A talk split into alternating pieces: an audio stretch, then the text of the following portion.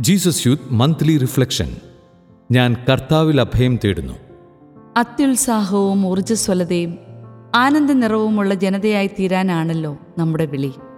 Jesus youth യാത്രയുടെ ആദ്യ ആഴ്ചകളിലും മാസങ്ങളിലും തന്നെ പുതുമയാർന്ന പ്രവർത്തനങ്ങൾ വ്യത്യസ്തങ്ങളായ മിനിസ്ട്രികൾ പ്രത്യേക ദൗത്യങ്ങൾ എന്നിവയ്ക്ക് പുറമെ നേതൃത്വത്തിലേക്ക് പോലും നമ്മിൽ പലരും ആനയിക്കപ്പെട്ടിരുന്നു. സ്വാഭാവികമായി തന്നെ ഉരുത്തിരിഞ്ഞ ഈ പ്രവണത വളരെ ഗുണപരമായിരുന്നു.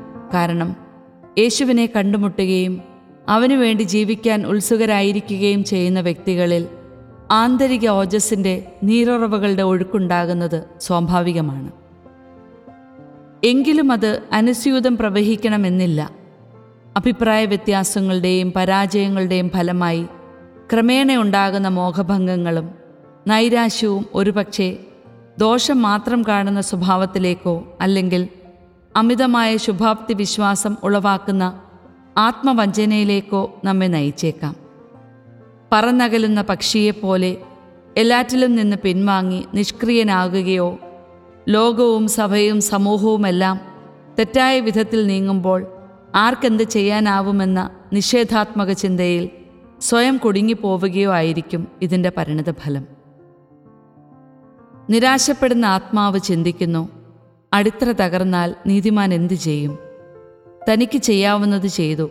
പരമാവധി ശ്രമിച്ചു എന്ന് സ്വയം ബോധ്യപ്പെടുത്താനുള്ള ശ്രമമാണ് അടുത്തത്. തുടർന്ന് ചുറ്റുമുള്ള എല്ലാ അനീതികളെയും കാട്ടിക്കൂട്ടലുകളെയും കപടനാട്യങ്ങളെയും കുറ്റപ്പെടുത്തി എല്ലാറ്റിലും നിന്ന് അകലം പാലിച്ച് സ്വയം ന്യായീകരിച്ച് സുരക്ഷിതമായി ജീവിക്കാൻ ശ്രമിക്കുന്നു.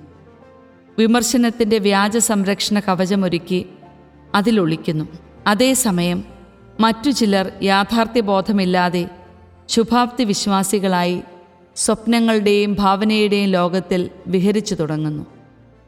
യഥാർത്ഥ ജീവിതത്തിന്റെ വിഷമസന്ധികളെയോ വിശ്വസ്തതയിലും പ്രതിബദ്ധതയിലും അനുദിനം ജീവിക്കുന്നതിന്റെ സംഘർഷങ്ങളെയോ അഭിമുഖീകരിക്കാൻ ഇവർ ഭയപ്പെടുന്നു.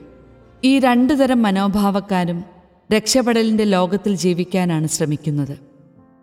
പിശാജിന്റെ എല്ലാ കുടിലതന്ത്രങ്ങളിലും വെച്ച് ഏറെ അപകടകരമായത് നിശബ്ദവും സാവധാനത്തിൽ പ്രവർത്തിപ്പിക്കുന്നതുമായ വിഷമരുന്നായ നിരുത്സാഹപ്പെടുത്തലാണ്. കാരണം ഈ മനോഭാവം തന്റെ വിശ്വാസം പരമാവധി അകളങ്കമായി കാത്തുസൂക്ഷിക്കുന്നുവെന്ന് ധരിച്ചുകൊണ്ട് ചിലപ്പോഴെങ്കിലും ധീരമായി പ്രഘോഷിക്കുവാൻ സാധിക്കുമെന്ന മിഥ്യാബോധത്തിൽ ഒരുവനെ അകപ്പെടുത്തുകയും സ്വയം അറിയാതെ ജീവിതത്തിന്റെ പൊതു ഇടങ്ങളിൽ നിന്ന് പിൻവാങ്ങി പ്രാദേശിക സമൂഹത്തിലും തനിക്ക് ചുറ്റുമുള്ള ലോകത്തിലും എന്തെങ്കിലും മാറ്റം സൃഷ്ടിക്കാനുള്ള ധൈര്യവും ഉത്സാഹവും നഷ്ടപ്പെട്ടവരായി പരിണമിപ്പിക്കുകയും ചെയ്യുന്നു. ഒളിച്ചോടാനുള്ളതല്ല തന്നോട് തന്നെ സംവദിക്കാനുള്ള സമയമാണിത്.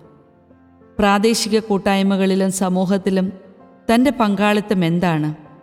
എപ്രകാരമാണ് ചുറ്റിലും നടക്കുന്ന ശുശ്രൂഷകളിലും സംരംഭങ്ങളിലും ക്രിസ്തീയ കൂട്ടായ്മകളിലും താൻ വ്യാപൃതനായിരിക്കുന്നത്.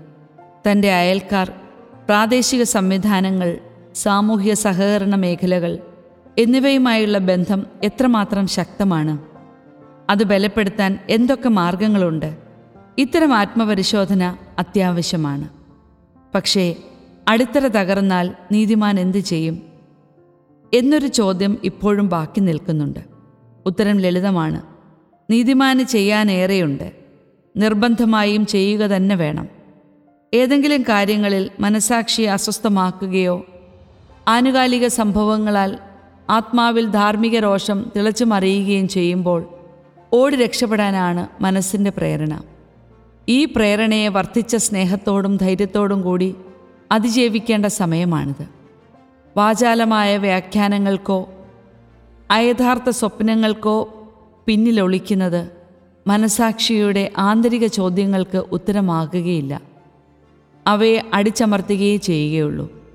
പരിശുദ്ധാത്മാ ശക്തിയുടെ തീവ്രതയും വ്യാപ്തിയും ജീസസ് യൂത്തിന്റെ ആവേശത്തിലേക്കും ആനന്ദത്തിലേക്കും നിവേശിക്കുമ്പോഴാണ് നിഷ്കളങ്കതയുടെയും നിരുത്സാഹത്തിന്റെയും ഒളിച്ചോട്ടങ്ങളെ മറികടക്കാൻ കഴിയുന്നത്. പരിശുദ്ധാത്മാവേ വരിക നിന്റെ വിശ്വസ്തരുടെ ഹൃദയങ്ങളിൽ നിറയുകയും അവയെ നിന്റെ സ്നേഹാഗ്നിയിൽ ജ്വലിപ്പിക്കുകയും ചെയ്യുക. പരിശുദ്ധാത്മാവിന്റെ നിറവിൽ കർത്താവിൽ ആശ്രയിച്ചുകൊണ്ട് ധീരമായ ഇടപെടലുകളിലേക്ക് നമുക്ക് സ്വയം പ്രവേശിക്കാം.